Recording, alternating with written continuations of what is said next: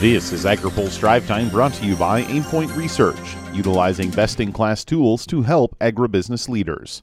Learn more at aimpointresearch.com. Good Thursday afternoon. I'm Spencer Chase.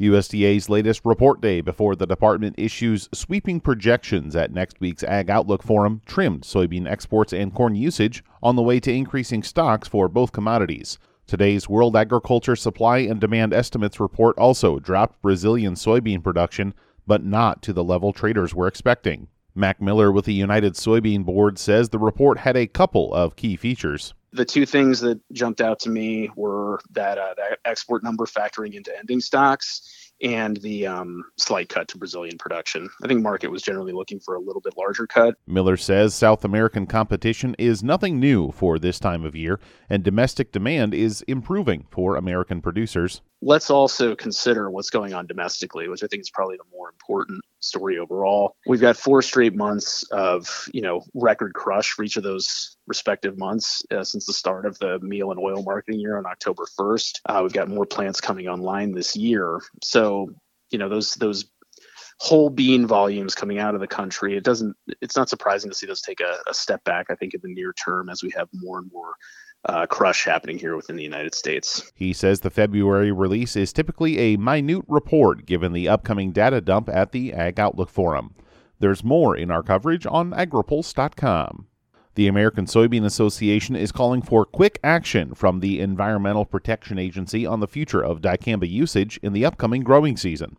A judge pulled the registrations for several dicamba products earlier this week on procedural grounds. Now, ASA and 26 of its state affiliates say they want clarity from the agency that existing stocks can still be utilized.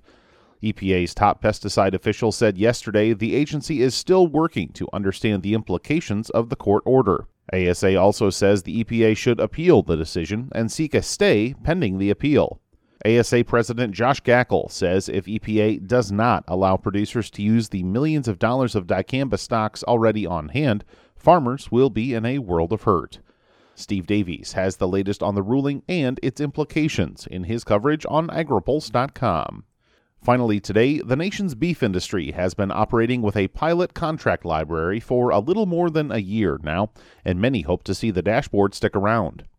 Tanner Beymer with the National Cattlemen's Beef Association says a group of its members have been studying how the library has been working thus far. What we found was, you know, that USDA largely had put together a product that was what we asked for. You know, we wanted a catalog of all of those different types of formulas and contracts that are made available by packers. That was what USDA delivered. And more importantly than them delivering it, they delivered it in a very user friendly, easy to operate interface. He says some of the particulars about the information required some some creativity from USDA. They still have to adhere to their confidentiality rules.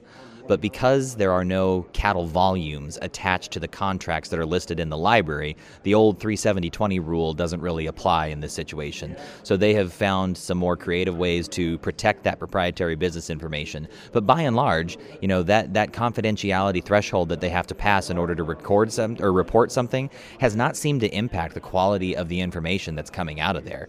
You know, a lot of this information was already available through LMR. It just was very difficult to find and piece together. Beymer says NCBA supports making the contract library permanent through USDA's Agricultural Marketing Act rather than the Packers and Stockyards Act. And that's because we think that the Market News Division is a much better place uh, for that program than is the Packers and Stockyards Division, which is a primarily enforcement type agency at USDA.